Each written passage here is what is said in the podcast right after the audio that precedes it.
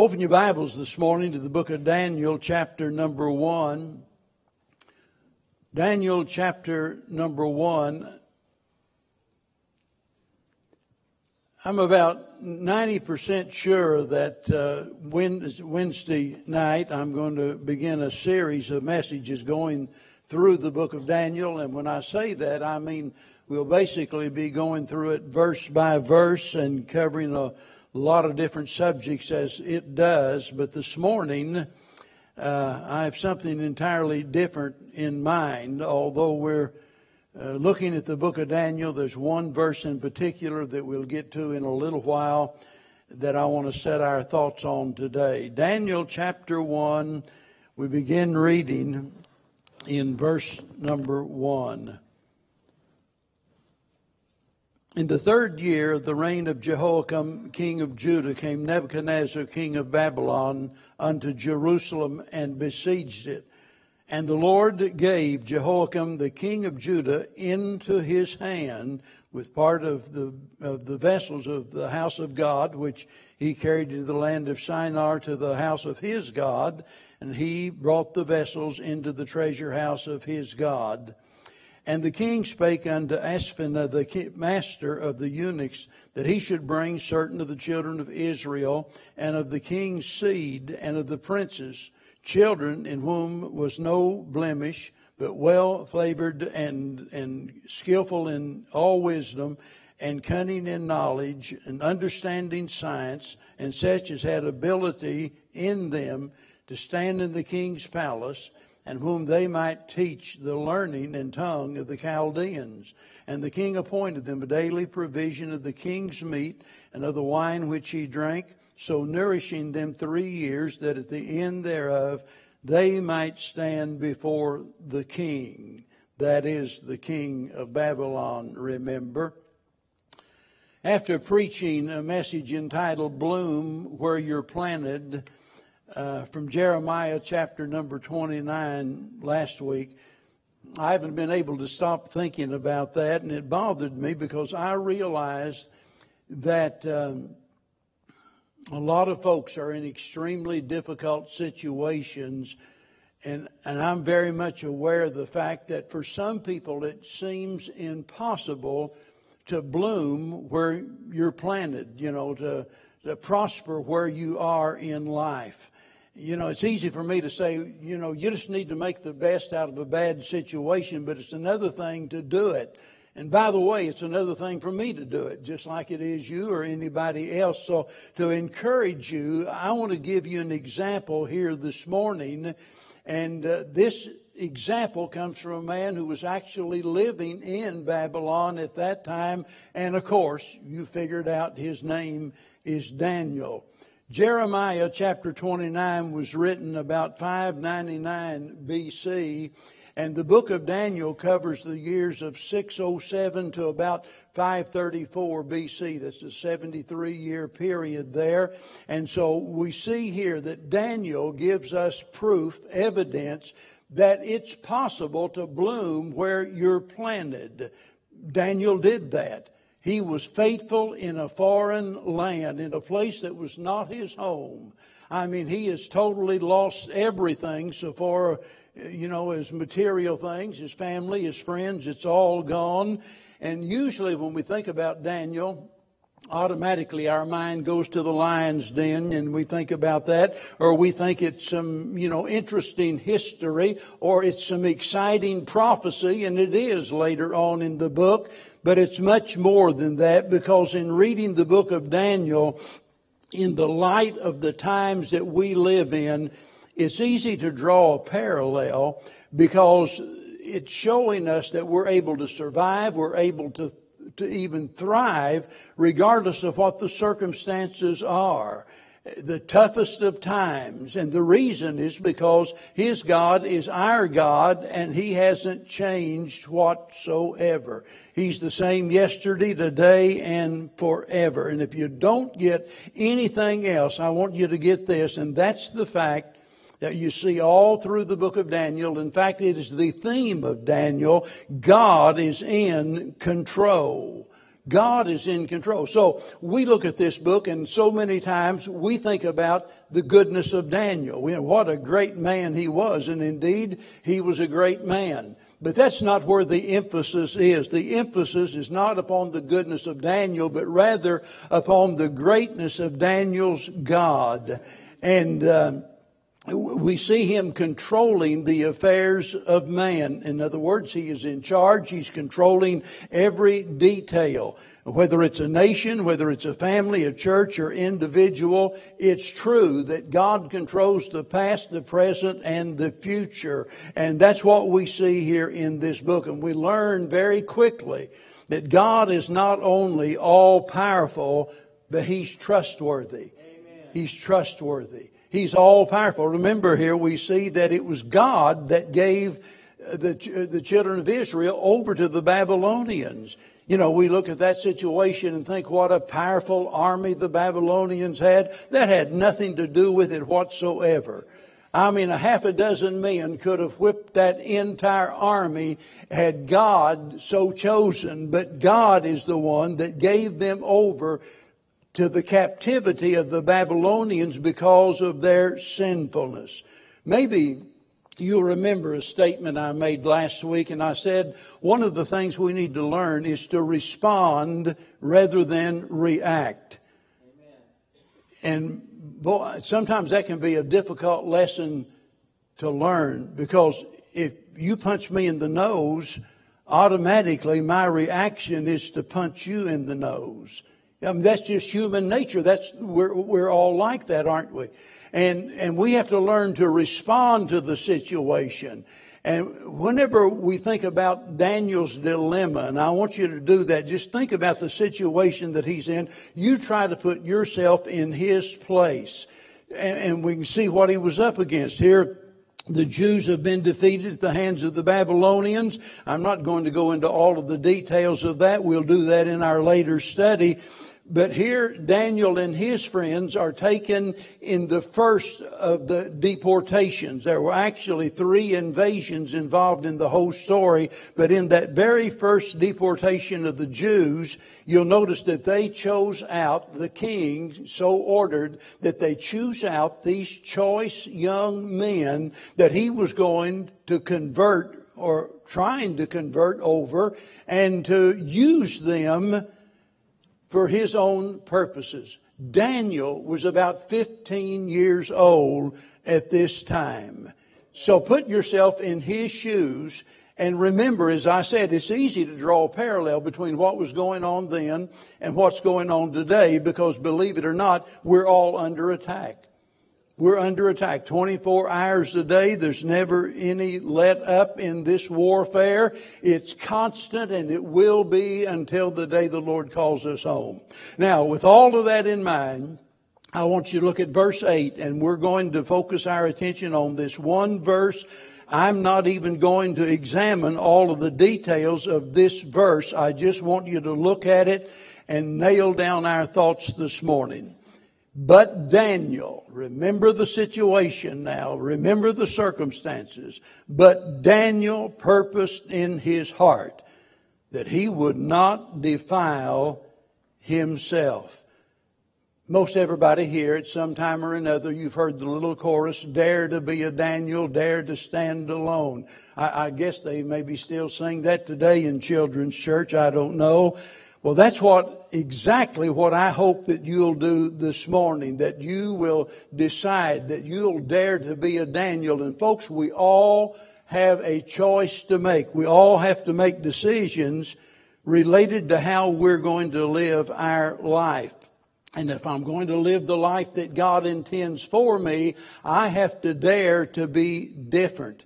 If I don't dare to be different, I can't make a difference in anyone else's life you have to choose that I'm going to be different, not just for the sake of being different, but being different simply because you are following the Word of God. That'll make you different. Amen? You automatically be different from the world. And then you're able to make a difference in the world. Now, Daniel is here in this difficult situation. He's in a distant land at a distinct disadvantage, and he has to decide, what am I going to do? I can blend in with the crowd, I can do what everybody else is doing, or I can dare to stand alone. And the thing that jumps out at me is the fact that he lived as much like that he was at home as he possibly could. Bloom where you're planted. I mentioned last week, we talked about that. We talked about the fact that, you know, as the Lord taught us to pray, Our Father which art in heaven, you know, hallowed be thy, thy kingdom come, thy will be done on earth as it is in heaven here, this world, thank you for that song. This is our temporary home down here. We're to live like we're home. Where's home? In heaven. We're to live as though we were there because we have an obligation to bring a little bit of heaven to earth wherever we are. And Daniel is in Babylon. And yet he is living just as closely as possible to the standards that he would live by had he been at home. Now, we could outline this in a lot of different ways and look at a lot of different things, but it's clear enough for everybody to understand that Daniel purposed in his heart that he would not defile himself. And I hope this morning that each one of us will make an application of this to our lives. And if we're going to do as Daniel did, there's some things we need to remember. Number one, we need to think about the difficulties. The difficulties. Oh, that's the part we generally don't want to think about. Or we want to think about the difficulties purely in a negative sense. Like, you know, Jacob said, all of these things are against me. And sometimes we feel like the whole world is against us and so forth. Listen, God can even use our difficulties to make us what He wants us to be. Difficulties, believe it or not, are a necessary part of life. We could never become what God wants us to be without difficulties. They are essential to our spiritual development. They not only aid in our spiritual growth, but they prepare us for a future ministry, a ministry here and a ministry to come in the kingdom. Think, think about our blessed Lord and his suffering here upon the earth, and automatically our mind goes to the cross. Automatically our mind thinks about the price that he paid for our salvation. Indeed, we ought to rejoice in that. But there's something else about that, in going through that process of suffering, it qualified him and prepared him to become our great intercessor in heaven. And that's why the Bible says he was tempted in all points as such as we are, and yet without sin. He knows what it's like to be in your shoes. He knows what it's like. Oh, you say, well, he never experienced what I did. He experienced everything and a thousand times more than anything you ever experienced. Remember, temptation comes and always comes in one of three areas, and he was tempted, as it were, to the max in every single area.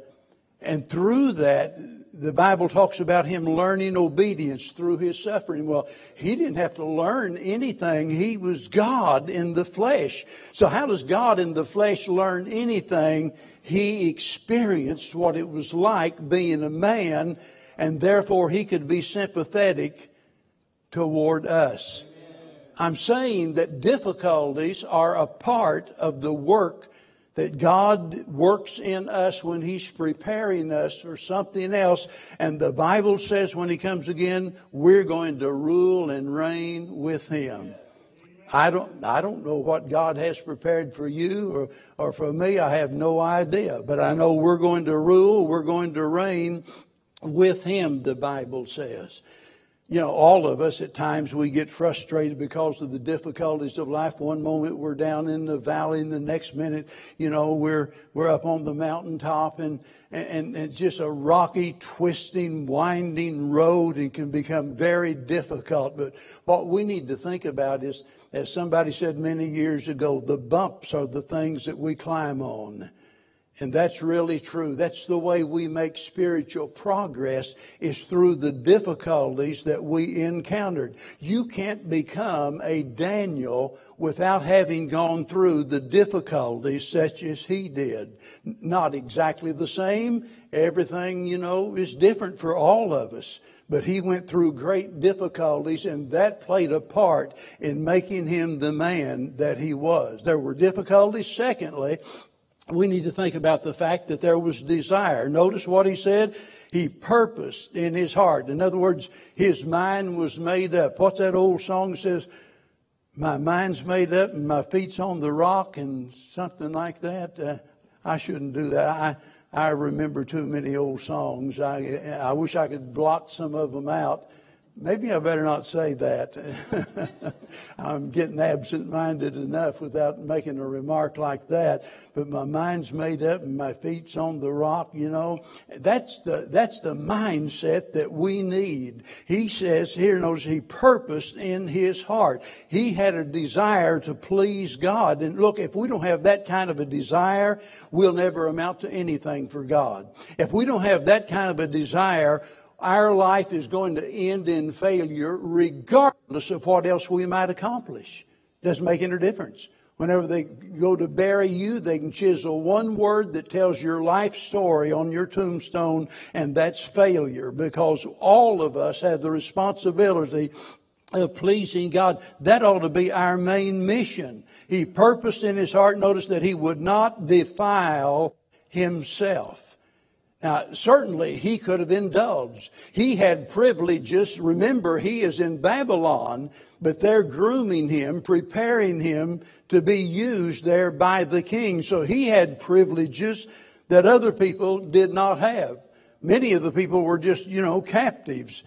They were subjected to, perhaps to hard slavery. I, I, don't know what the details of their life might have been, but I know that these were a select few, these young men that the king wanted. So he could have indulged himself in these pleasures, and instead of that, he denied himself.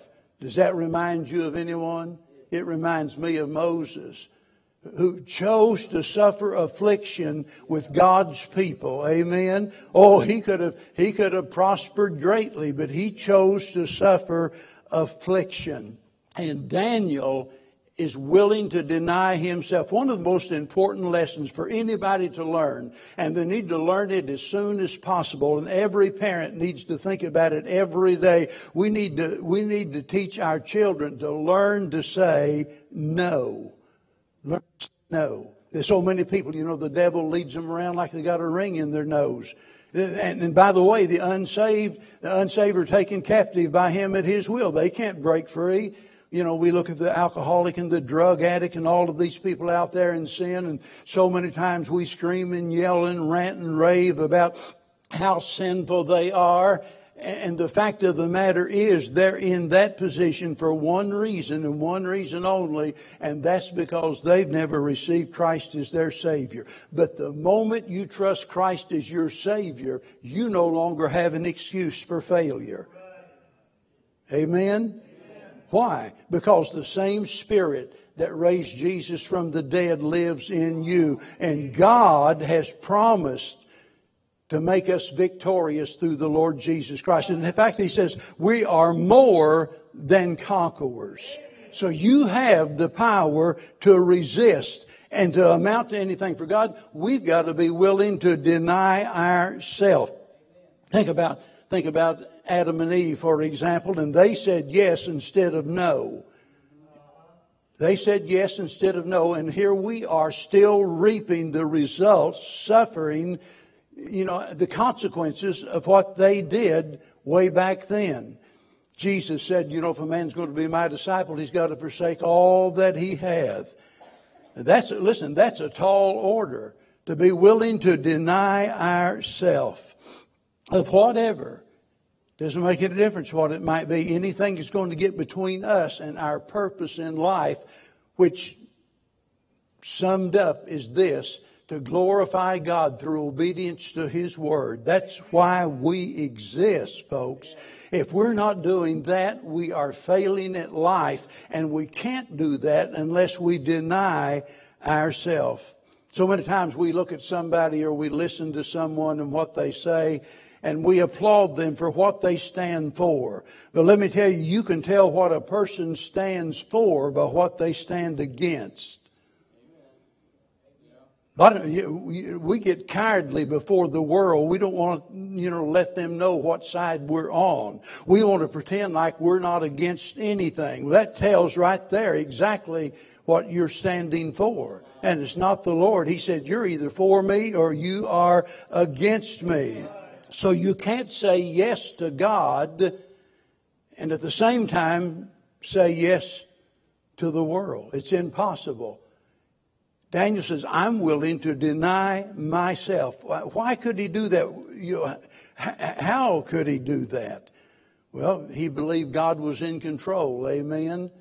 He knew, he knew that God was all powerful and that God had their best interests at heart, that God was doing this for a good reason, and that some way or another, unknown to him, that God was going to work all of this out. So he was willing to deny himself.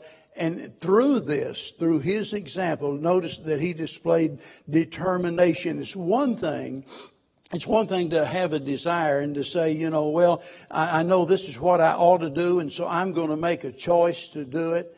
It's one thing to do that. It's another thing to have that that bulldog tenacity, that that that determination that says, you know, I, I am not going to give up. I'm going to keep going. I'm going to keep trusting God. Whenever the sky is dark and the sea is rough and the road is winding and everything else is against me, I am not going to give up. And let me tell you, regardless of how strong you think you are, there are sometimes things that are going to happen that will push you to your limit and beyond your limits.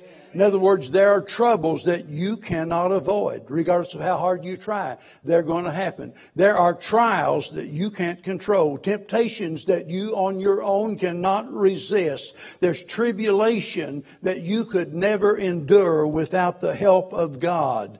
And for Daniel, that moment, that they deport him from his homeland.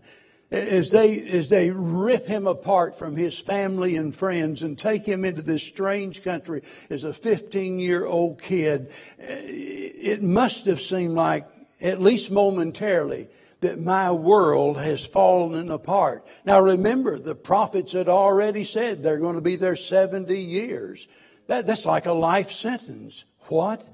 I mean, I'm being deported to Babylon and the next 70 years, there's no hope, no chance of getting out of that. And yet he never allowed his circumstances to dictate what his conduct would be. He's determined that I'm going to do the will of God regardless of the circumstances, regardless of the cost, regardless of the consequences.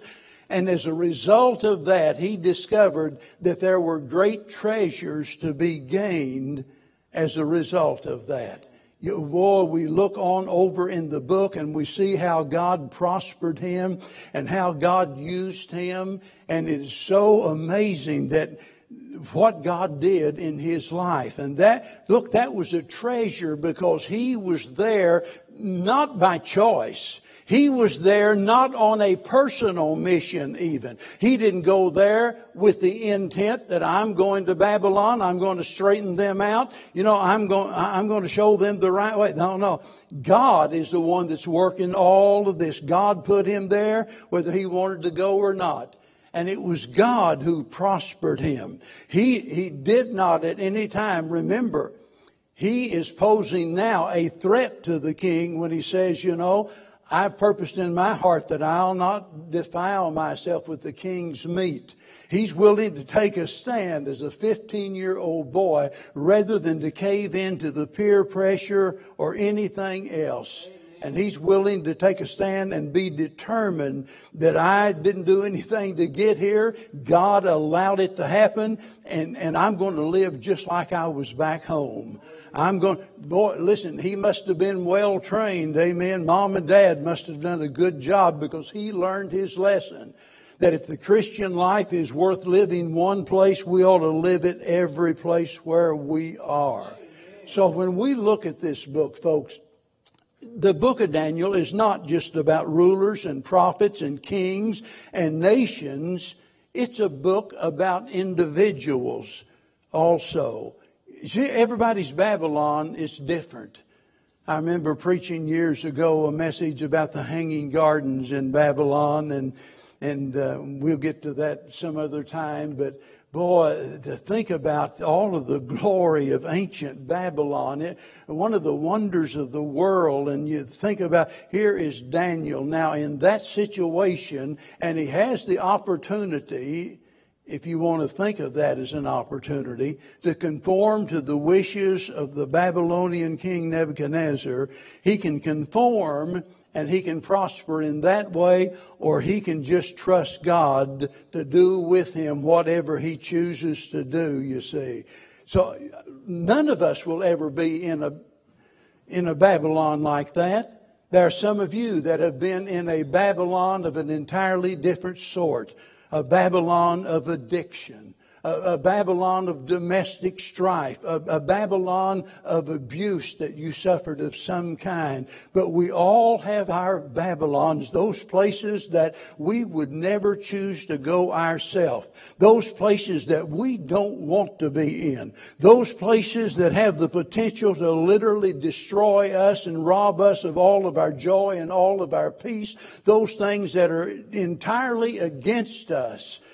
But you're there you didn't want to go, but you're there. You're in Babylon and you've got to make a choice how you're going to live. You can choose whether you're going to bloom where you're planted or you can, you can go on resenting the situation as it is and ruining the rest of your life. But you're going to make a decision this morning. Now maybe you think, well, I have no intention of making any decision today. You just made one. You're either going to decide to do as Daniel did, who purposed in his heart that he would not defile himself. And you'll either make that purpose, that determination in your heart, or you'll walk out of here with the idea, I'm going to continue living just as I please. And you'll be making the biggest mistake of your life. You know, we, look, we can't control the difficulties that that we find ourselves in. We, we can't change those situations. All we can control is ourself. And let me tell you, we have good reason to be determined. We have good reason to be even hopeful. And we have good reason to not give up because sometimes, you know, if we're not careful, we find ourselves, the pain is so great and the problems are so many that we just want to throw in the towel. We just want to give up. But we have good reason to keep going. And that's because God's promises are exceeding great and precious. And He cannot lie. My favorite, my favorite missionary story is uh, To the Golden Shore by Adoniram Judson. Adoniram Judson, and boy, what a, what a tremendous story that is to think about what all he had gone through. And he was in a Burmese prison. And while he was there, the guards mocked him, they taunted him, and repeatedly over and over again they would come by and say to him, How does your future look to you now? How does your future look to you now? And his answer was always the same he said, My future is as bright as the promises of God. And folks, I'm telling you that same thing is true of you, regardless of what you're going through, regardless of what Babylon you're in today, there is hope and there's a promise for every single situation. And just as God told Paul, my grace, my grace is sufficient. His grace is sufficient for you. God will keep every promise that He's ever made. You can trust Him. He's the one that has all power. And you think, you know, that, that maybe God has forsaken you, that God has forgotten about you. You're so tired and weary of being in your Babylon. Look, trust God. You can't always trace God's hand. In other words, you can't always see God in the situations that you're going through. You, you don't understand it. You can't comprehend it. And you ask over and over again, why? Why me? Why this? Why now? This just all seems so unfair. But whenever you can't trace his hand, you can always trust his heart because he never does the wrong thing. Would you hear this morning purpose in your heart that I will not defile myself, but rather I'll live by the same standard that God would have us to live even there in heaven. And you bring a little bit of heaven to somebody's life. They need that. That's their that, that's one of their biggest chances for to ever be saved is to see you putting Christianity in shoe leather, living it out day by day. And so many times that's more powerful than, uh, than a sermon preached from a pulpit because they're watching you every day. In those tough times of your life, those times that where you wish everything was different, but it's not. And the only thing you can do is respond instead of reacting to it. Respond by putting your trust in God because you can trust Him. Would you this morning as we stand? Father in heaven, how we thank you, Lord, for having proven yourself not only powerful, but proven yourself trustworthy time and time again. And Lord, we're just so thrilled at the thought that you have invited us to put our trust in you. Lord, we just prayed this morning if there's a person here that's never trusted Christ as their Lord and Savior, that they might do so today. And Lord, if there's someone here that is so discouraged, they feel defeated and depressed, it seems like everything is against them, and it even seems impossible to live like they know they should. God, this morning, may they purpose, determine in their heart that they'll not defile themselves, but rather that they'll trust you to not only just bring them through it so they can survive, but actually that they can thrive in that situation and come out on the other side of the storm a better person than they've ever been before. For we beg it in Jesus' name. Amen. As we stand and